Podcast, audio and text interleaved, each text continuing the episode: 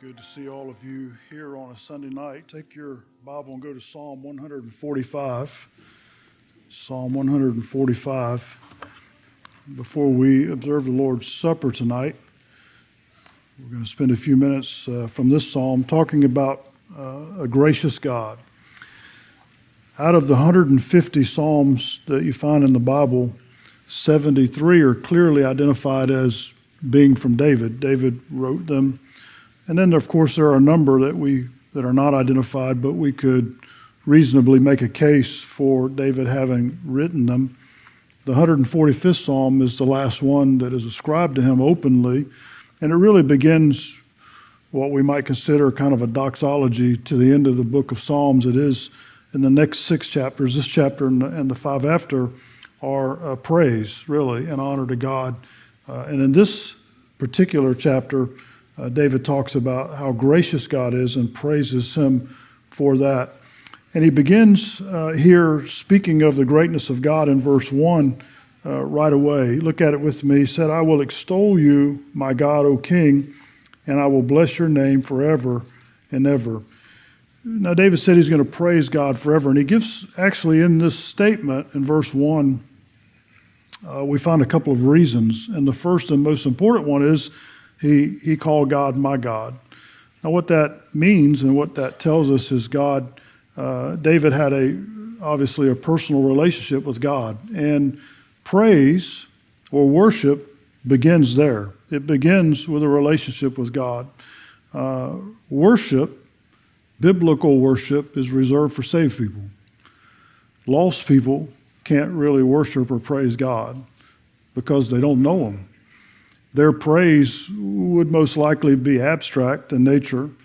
Uh, the world today speaks of God in very abstract terms, and there is no worship of God in the abstract. Worship is personal.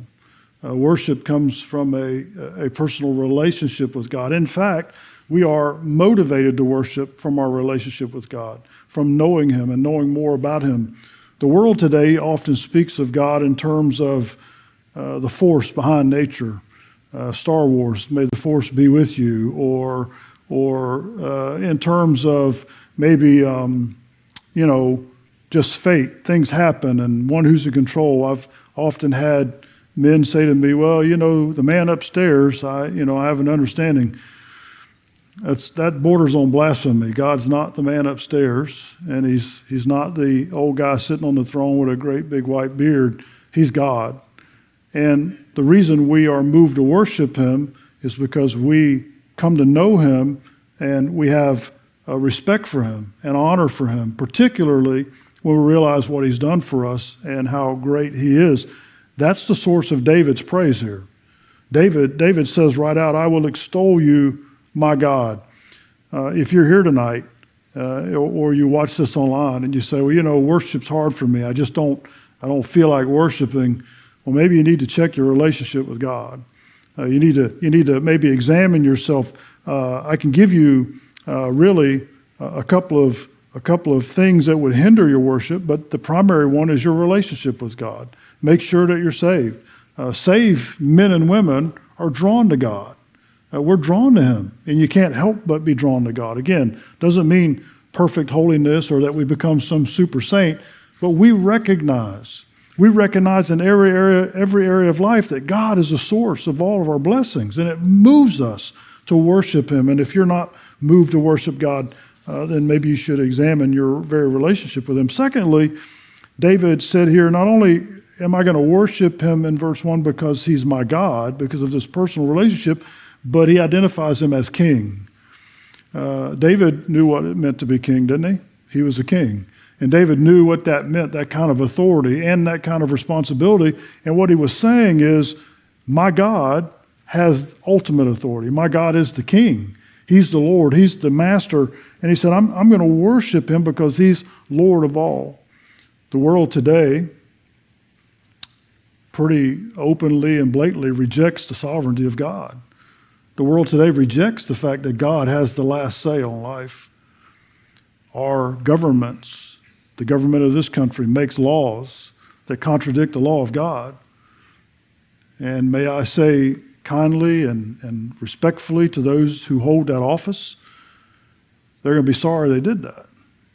Because one of these days, they have to stand before the lawgiver. They have to stand before the one who, who, who wrote the law, who gave it, who, who made the laws of nature and the very laws that we're to live under. They are going to be held accountable. And we know in the Bible to whom much is given, much is called into account. And those who are whom God allows to serve in places of leadership where they have influence over masses of people, God will hold them accountable. And David said, God is my king, and he has the last say. In the Christian life, we are commanded uh, to be obedient to the laws of the land and to be model citizens, and we should. Never should our face end up on TV as lawbreakers or rebellious, leading in revolution or anything like that because God didn't call us to do that. Paul never tried to overthrow the Roman Empire, and it had to be one of the most wicked to ever exist on the face of the planet. But he never tried to overthrow the Roman Empire by, middle, by some military or political uprising. He overthrew the Roman Empire with the gospel of Jesus Christ. And that's what we're called to do preach the gospel and live out the testimony of Jesus Christ. David said, Lord, I'm going to praise you because you're the king. The world may reject Jesus as king, but it doesn't make him any less the king. The world may say, I don't believe in Jesus Christ. Doesn't make him any less real or that he's there. I just tell you, brothers and sisters, you know this. You've read the Bible. There's coming a day, and I'm going to show you the verse in a minute in Philippians, where every knee's going to bow and every tongue's going to confess. And those who reject Jesus are going to be sorrowful for all of eternity. So David said, I worship you and I praise you because you're the king. And then David in verse 2 talks about his practice of praise. Uh, notice verse 2. He said, Every day I will bless you, and I will praise your name forever and ever. Uh, I like the everyday part. David said, Well, I, I don't save my praise for the Sabbath day and down at the tabernacle. Although that's a day of praise and we're going to go down there and sing and worship God, David said, God, I really, I worship you every day. I praise you every day. Uh, maybe, maybe it should be the first thing we do every morning. What do you think? Start the day with praise. Go into your prayer closet, confess your sin. I have to confess every day. Matter of fact, I start in the morning and just keep doing it all throughout the day, right? So I start in the morning, I confess my sin and my weaknesses and my failures, you know, whatever that may be grumpy, tired, angry, you know, cantankerous. You, the list is long, and I'm sure you can relate, all right? So you confess all that stuff. You confess all those things and you praise God. And then throughout the day, as we walk with God and we confess, we still praise God all day long. If you don't have a heart of praise throughout the day, then something's wrong. If you can't be thankful to God and pray over your food before you eat lunch, something's wrong. Because we eat at the grace of God and we breathe His air and we drink His water, and God made Diet Coke, so we got to praise Him, right? Mm-hmm. He made the stuff that goes in it. The point is, we should be, we should be like David uh, and praise God throughout the day, every day, seven days a week, not just on a particular Sabbath day. And then I think about Christianity today and our Christian brothers and sisters in Christ. Are we to just worship on Sunday? Are we just to show up here with a well choreographed music and a, and a, very prepared and blessing of a choir and orchestra and all that, which is wonderful, and, and, and we're going to worship God together? We should certainly give it our best effort, and we do, and, and they do, and they do wonderful. But is that the only day that we're worshiping? Let me ask you this is that the only day there should be a song in our heart? Is, that, is this the only day on Sunday that we should sing to Jesus, that we should have a joy and a, and a song in our heart? No. No, I drive in the car by myself a lot. And I listen to the music and I listen to preaching. And there's cause to sing and to praise God all throughout the day. Maybe when God gives a special blessing, somehow He intervenes in life and He blesses us. He certainly is worthy of praise in the moment, isn't He? He answers prayer. He blesses us and protects us. You know, see, the, the problem is I think sometimes Christians see church and worship as putting a check in the block. Okay, here's my obligation because I'm a Christian. I got to show up on Sunday. And if I show up on Sunday morning, particularly if I come to one of the services, then the check's in the block and I'm clear and free for the rest of the week. Okay, I can do whatever I want and, you know, go about my business and, and, and order my schedule as I want. No, that's not how it works. I said this morning, and I say it again Jesus Christ bought you, and He bought me, lock, stock, and barrel. head to toe. He owns us. He redeemed us with his own blood. We should worship him as David did here every day, uh, particularly in personal. Uh, and I'll give you two reasons of this whole thing. What David said I, I'm going to worship God because he's my God, because he's my king, and I'm going to do it every day. There are two things that I know will hinder worship for a Christian. Two things that will hinder a saved person from having the same attitude that David has, and one of them is sin. One of them is sin. If we're engaged in sin, and I mean embracing it, I mean living in it, allowing it, you know, putting that little room in our life where we hide that sin and, and we get cleaned out everywhere else except that one. I go, God, I'm going to keep that one because I really like it. If that's the way we're living as Christians, you won't be able to worship like David does right here because that sin will be like a, like a burr under the saddle blanket. You ever have horses? You get a sand spur under the saddle blanket, the horse is not happy. The horse is not happy all day. And he usually let you know he's not happy. Listen, that's how sin is to us. It's irritating. It bothers us. It's irritating all day long, all the time. And the Holy Spirit won't let us get over it. You can't worship, listen, you can't worship as a Christian when you're under the correction of the Holy Spirit when you're under the, when you're under the discipline, you're under the chastening in the Spirit, it's hard to worship. It's hard to have Christian joy when we're being disciplined because of our sin. It's hard to have joy in Jesus Christ with anybody when we allow sin. So, to worship like David's worshiping, we have to confess. You want to talk to David about how important confession is? Read Psalm 51. For the last year, God, I've been hiding this sin with Bathsheba and it's been killing me. He said, Man, I, I bet my bones are broken. He said, God, I can't do it anymore.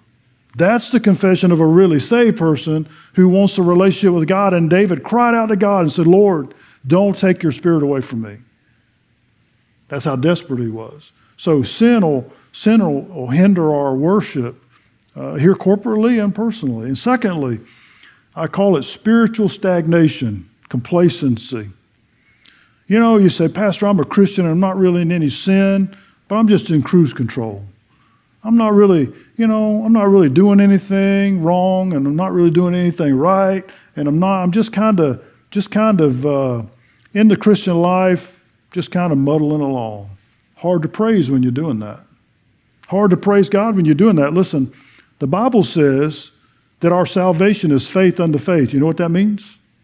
It means saving faith that's how you start, right? But then that saving faith becomes more faith. And it's faith unto faith unto faith, not just faith unto faith once. It is a perpetual unto faith. Here's a, here's a question for you. If you've been saved very long, is your faith stronger than it was the day you got saved? You bet it is. Why? Because you've seen God do some stuff, haven't you? You've seen, what's the, the insurance commercial? You've seen a thing or two, haven't you? As a Christian, you've seen a thing or two. And then when you've seen a thing or two, Okay? You got the trophy on the, you know, you got the plaque and the thing where you where you dealt with that or you grew spiritually. When you do that, when we do that as Christians, when we're moving from one thing to the next and faith is going to faith, then you want to praise. Then you want to do what David does here. Then you want to praise God for it. Getting, getting uh, complacent in our faith and not growing spiritually will kill our worship time. You say, how does a Christian become complacent? How do they become stagnant? Not reading the Bible, not spending time in prayer, skipping church. Man, you, you just would not believe how many people tell me when I, when I start really hammering, man, you ought to be in church. Man, you're old fashioned. No, you ought to be in church. Oh, it ain't that important. You need to be in church. You know why it's important? Because if you skip church, you're going to start skipping everything else. If you put stuff ahead of coming to church, you put stuff ahead of coming here, being under the Word, letting the Holy Spirit deal with us, you'll start putting other stuff all throughout your life ahead of God and you won't worship. You won't want to sing, you won't want to do anything. So, sin and becoming complacent. Now, the next thing David does here is he moves to uh, talking about themes of praise. And uh, we don't have enough time tonight to, to do this whole chapter, but it's fantastic. I mean, if you just go down through here, uh, we'll do enough to get your, your whistle wet and you'll want to go home and, and uh, dig into the rest of it. But look at verses 3 to 6 when he talks about the themes of praise. He says, Great is the Lord and greatly to be praised, and his greatness is unsearchable. One generation shall praise your works to another and shall declare your mighty acts. Verse 5 I will meditate on the glorious splendor of your majesty and on your wondrous works. Verse 6 Men shall speak of the might of your awesome acts, and I will declare your greatness. The first thing David said, he said, Great is the Lord and greatly to be praised, and his greatness is unsearchable. That's a great phrase. David said, The greatness of God is unsearchable.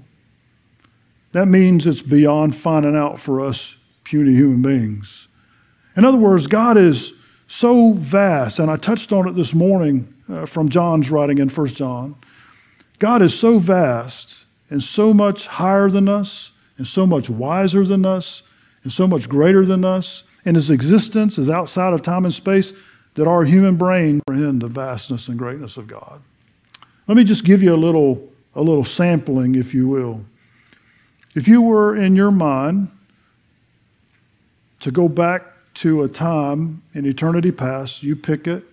Let's, let's go all the way back to before there was the first angel, because you know angels were created, right? Let's go all the way back to before there was anything created and there was just God. No matter how far back that is, he'll step out of eternity and he'll meet you there because he's never had a beginning and he'll never have an end because he's God. So go back, go back to wherever you want to want to go. And at some point, God stepped out of void, out of nothingness. And think about this God needs nobody, God needs nothing. He's God. And then and expressed to us in Father, Son, Holy Spirit in His Trinity, completely, completely satisfied within Himself in fellowship and existence with no need of anything. But in His greatness that we can't comprehend, He chose as God to create. And so the first created order that we can find in the Bible is He began to create heavenly beings and angels and cherubims and seraphims, and He created uh, seraphims to circle the throne and, and to praise and to sing, and they must be able to really sing good.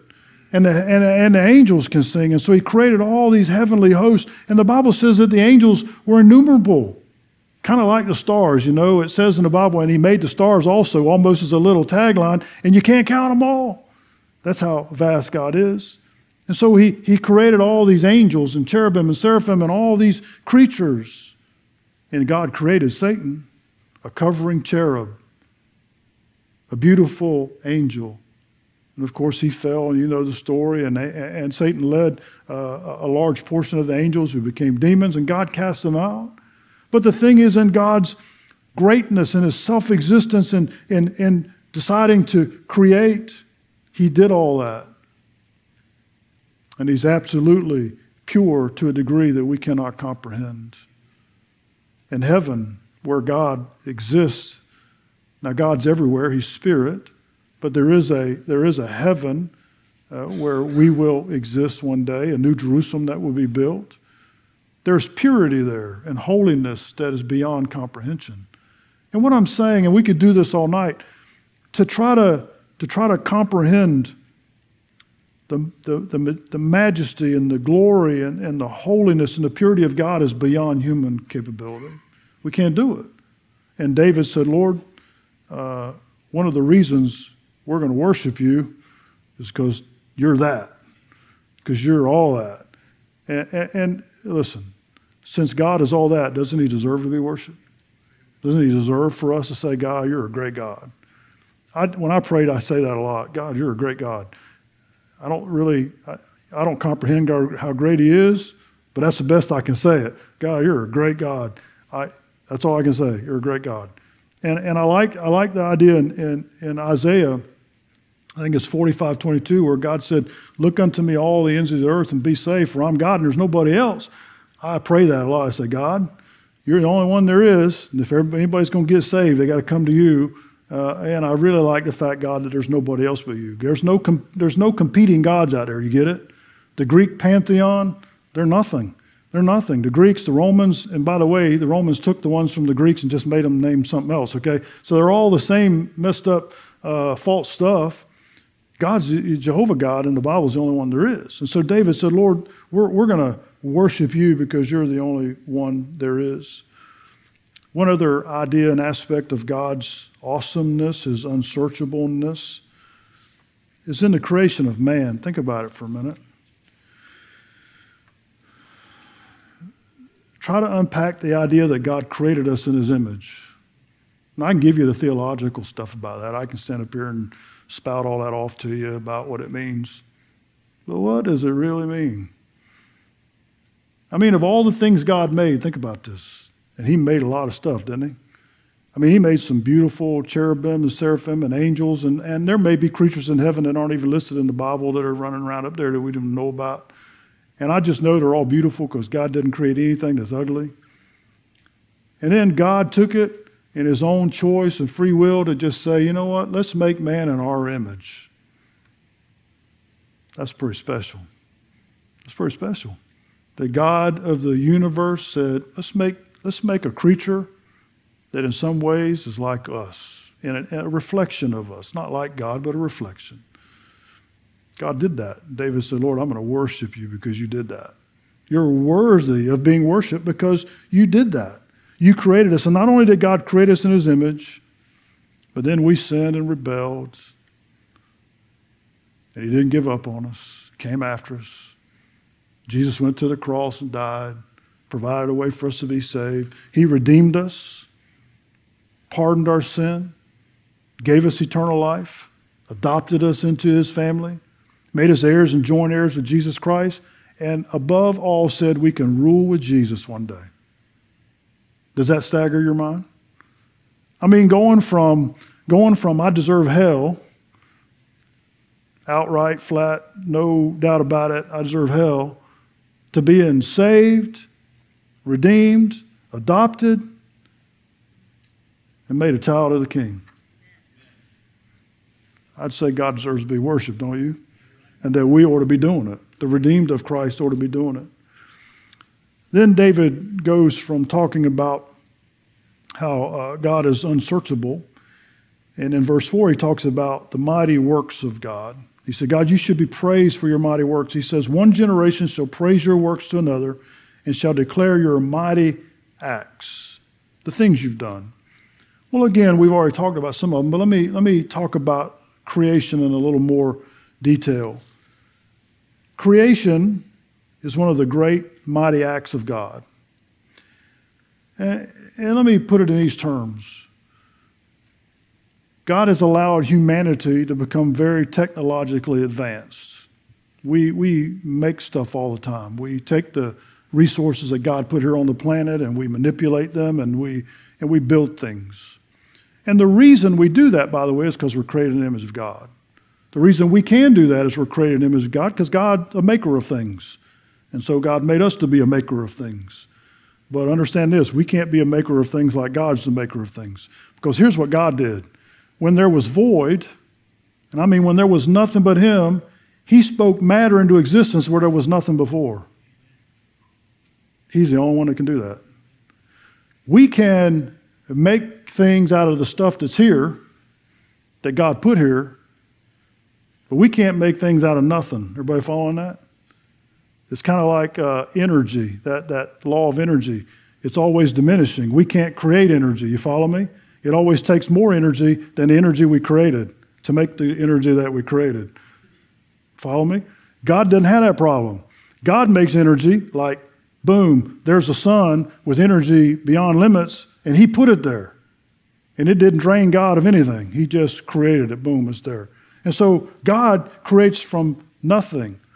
And then think about this being, a, being an ex, uh, an ex-tweet electronics technician, I had to learn about atoms and, and electricity and electrons and protons and, and atoms and all this stuff, you know, the nucleus and all that stuff. It's still fascinating. I like it. God created a thing so small that you can't hardly see it, an atom. You can't see it. You got to get a, a, an atomic microscope, get it? To be able to even begin to see this small thing. Now, watch this. But that small thing that you can't even see has the power to destroy a city.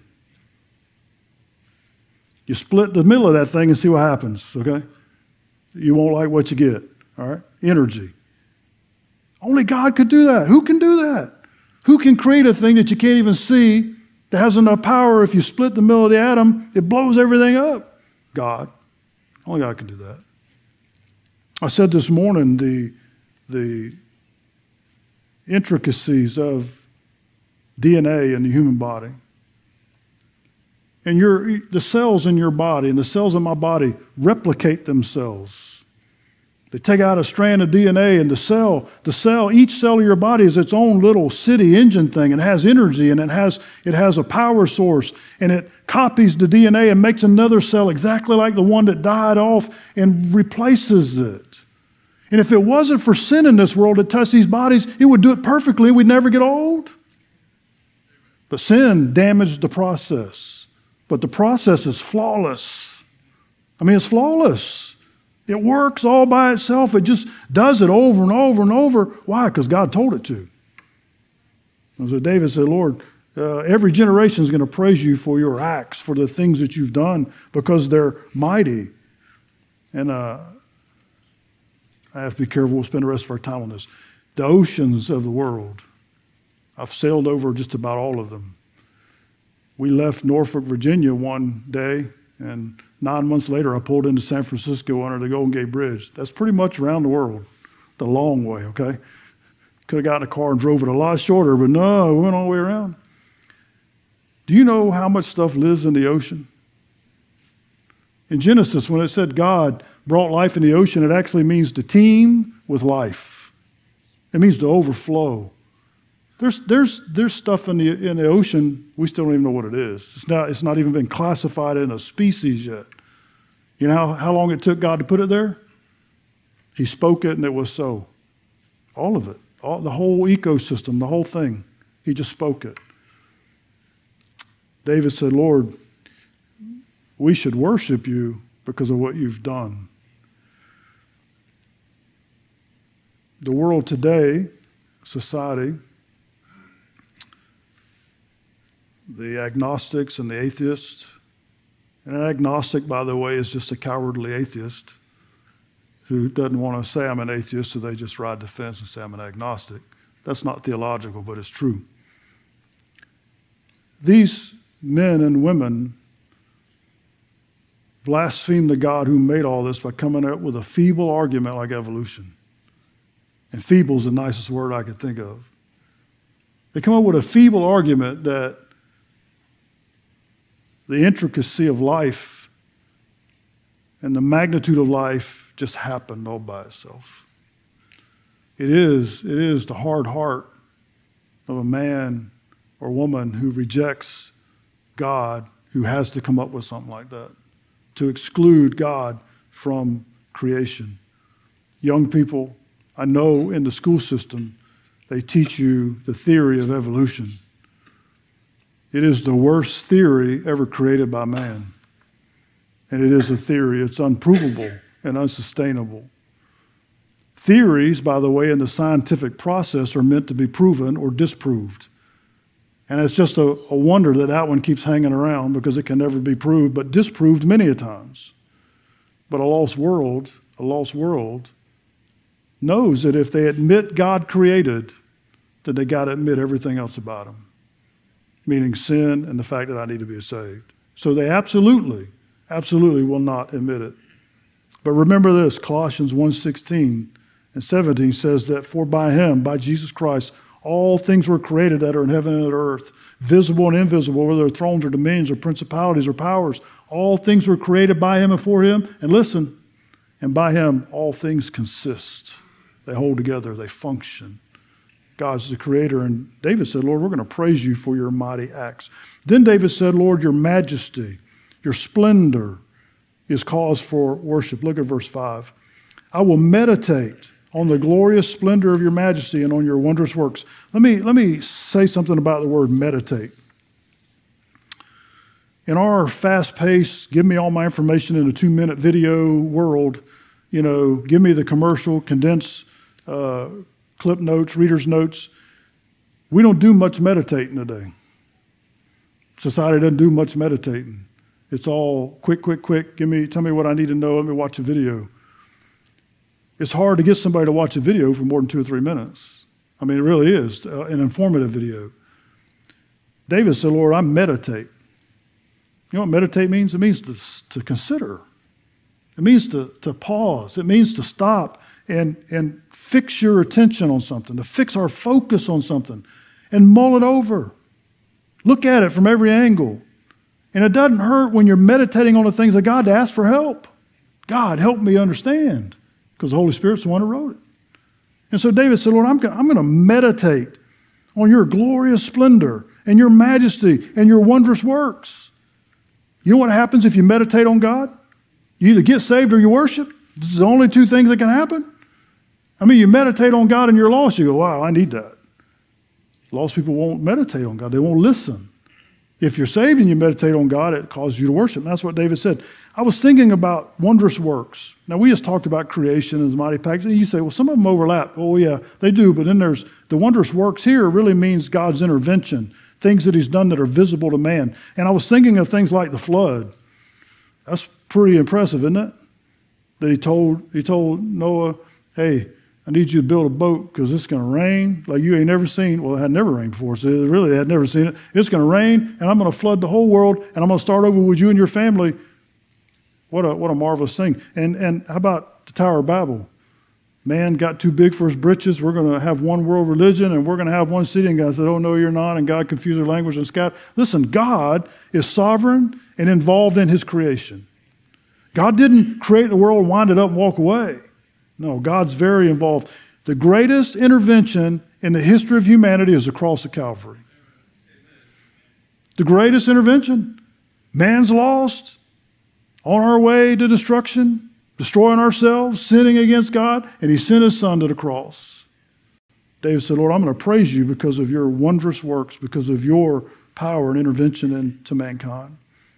And then he said, very quickly in verse 6, he said, and all men will speak of the might of your awesome acts and will declare your greatness. All men will declare your greatness. When's that going to happen? Kingdom age. It isn't happening right now. The world rejects the greatness of God. They reject his authority, his sovereignty. One day, listen, one day, after the tribulation over, Jesus is going to sit on the throne in Jerusalem. And the nations are going to come there to worship him and they're going to declare that he's God. And he's going to rule with a rod of iron. You say, what's going to happen if somebody gets out of hand? That won't be allowed. He's going to rule with a rod of iron. Man, for all of human history, has been trying to build a one world dictatorship. Jesus is going to do it in one, one fell swoop. He's going, to, he's going to come, bring the army of heaven, destroy Antichrist, destroy the wicked, and set up his kingdom. Done. That's it. Why? Because he's king. Why? Because he's God. And David said, Lord, one of these days, every man, every human being, every man and woman is going to declare your righteous acts. Again, Philippians 2 9 through 11. There's coming a day, the Father said, when every knee's going to bow and every tongue's going to confess. Why? Because Jesus has been given a name above every name. He's on the throne, he's exalted. And when I think of every knee and every tongue confessing, every demon who was thrown out of heaven is going to have to confess that he's Lord. Everyone before they go to hell. Satan himself is going to have to bow the knee. Won't that be a sight? Man, I'll be elbowing you to get a front row seat. Move over. I want to watch this. Satan's going to have to bow and confess that Jesus is Lord. Now, that's going to be painful for him. You know why? Because he's wanted to be God ever since he got thrown out of heaven. But he's going to have to bow. He's going to say, I'm not God. He is. So David said, I'm going to worship God for that. Let me finish with this. The goodness of God, verses 7 to 10, and we'll, we'll wrap this up. Look at verse 7. David said, Lord, they're going to praise you because of your goodness. They shall utter the memory of your great goodness and shall sing of your righteousness. The Lord is gracious and full of compassion, slow to anger, and great in mercy. Boy, David knew that firsthand, didn't he? Man, he had personal experience with that. The Lord is good to all and his tender mercies are over all his works. Makes it rain on the just and the unjust, doesn't he? Over all of his works. All your works shall praise you, O Lord, and your saints shall bless you. let, me, let me sum up these verses in this way God is good, period. He's good. God is good in every way. There's nothing ungood about God. There's nothing God ever does wrong. God never makes a bad choice. God is good all the time. God is good to his creation all the time. God's good to us. You say, well, what about sin? Well, what about it? God didn't have anything to do with sin. God didn't bring sin into the world. God's not the cause of sin. In fact, James 1 13 and 14 said, God is not the author of sin. If we sin, James said, look at yourself because you're the reason. It started in your own heart, became a lust. You embraced it. I embraced it. And then we chose to sin. God had nothing to do with it. Satan brought the first sin into God's universe. Satan decided he wanted to be like God. He wanted to sit on that throne. And God said, That ain't happening, and threw him out. And then Satan led a host of the angels to rebel against God, and they were thrown out of heaven. When God created man and put him in the garden, who showed up? Satan. And led Adam astray. Satan's been at it a long time, leading people to rebel against God, but God is good. God has nothing to do with that. And all of the things that Satan brought into the universe and all the rebelliousness and sin of angels and demons and us, God's still been gracious, particularly to us. God's given us opportunity to repent. He's given us opportunity to be saved. Every day that a lost person lives on this planet is another day of grace for them to come to know Jesus Christ. I pray every day for Jesus to rapture his church. I pray it every day. You know why I hadn't done it yet? At any time. There's more lost people got to be saved. There's more people that have to hear the gospel. But listen to me. One of these days, the last person that's going to be in the church age is going to get saved. It's going to be somewhere in the world. It could be in India, China, African continent. It doesn't matter. Could be in the hills of West Virginia. Some kid in overalls and barefoot's going to pray to receive Jesus, and God the Father's going to go, "That's the last one. Call them all, get them, get them all up here." That's the only thing He's waiting on, is for the church to be full. Now, whether or not that happens in our lifetime or not, I don't know. But you know how to make it get here quicker? I'm just kidding. You can't make it get here quicker. Share the gospel and get people saved, okay? because you might be the one to lead the last person to get saved. But the fact is, God is good all the time. You say, well, well what about God's judgment against sin? Well, He judges because He's good. It's His goodness that demands the judgment. You see, God's goodness is connected to His righteousness. And He wouldn't be good and righteous if He didn't deal with sin. Everybody follow me? He has to deal with sin because He's holy. But even in judging, even in judging, listen to what David said. He's patient and long suffering and gives us time. The city of Nineveh comes to mind. The Assyrians, historically, I don't have time, those are a wicked bunch of folks. I mean, they were mean and, and, and wicked. And, and Jonah knew they needed to be destroyed. And Jonah was mad because God didn't destroy them. But God said, Jonah, you know how many children are in that city? How many don't know the left from the right? Would you have Jonah? Come on. Have a little bit of my heart. Have some compassion. And God spared the city because they repented. God is long suffering and patient. And listen, when God judges, He doesn't do it vindictively. God didn't do it to get even. He's not vindictive. God's not capricious. He's in this mood one day and in this mood the other. No, God's good all the time. All the time, even in judgment. He's holy and righteous. And then David said in verses 8 and 9, He's gracious and full of compassion and slow to anger and great in mercy. He's good to all. Reminds me as I close with 2 Peter 3 9, the Lord is not slack concerning his promises, as some men count slackness, right? But is long suffering toward us, not willing that any should perish, but that all should come to repentance. God wants people to be saved. Why? Because he's good. Because he's good. David gave us a little sampling of why we ought to worship God. It's pretty good, isn't it? Read the rest of the chapter because it's just as good. There's a whole bunch more in there. If you're here tonight and you're not sure you're saved, would you pray and ask Jesus to save you right now? You say, Pastor, I, I, you know, I haven't really been feeling like worshiping and I'm not really into it. Maybe check your relationship with the Lord. Maybe check your heart. Is there sin there? Is there rebelliousness? Listen, this is God's word. I didn't just make this stuff up this week. You know, this, this is God's word. And, and it's real and it's true. And if you've never been saved, would you pray and invite Jesus to save you right now? All of eternity hangs in the balance. Would you do that? Let's pray. Father, you are good all the time. God, you're good when we're rebellious. You're good when we're sinful. And God, you are good when you forgive us and you're patient and kind. Father, maybe there's somebody here tonight, a man, a woman, a young person, boy, girl, Lord, and they need to be saved right now. God, maybe they've played games with you for a long time and maybe played the church thing and a religious thing. But God, right now, they really need to be saved. And I pray, God, you would deal with their heart.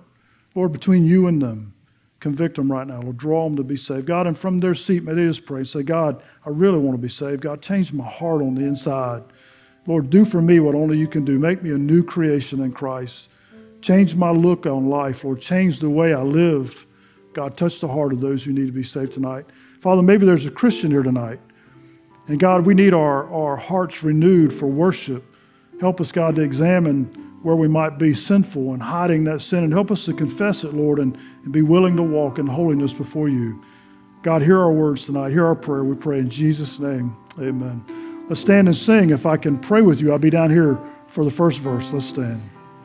I cast all my cares upon you.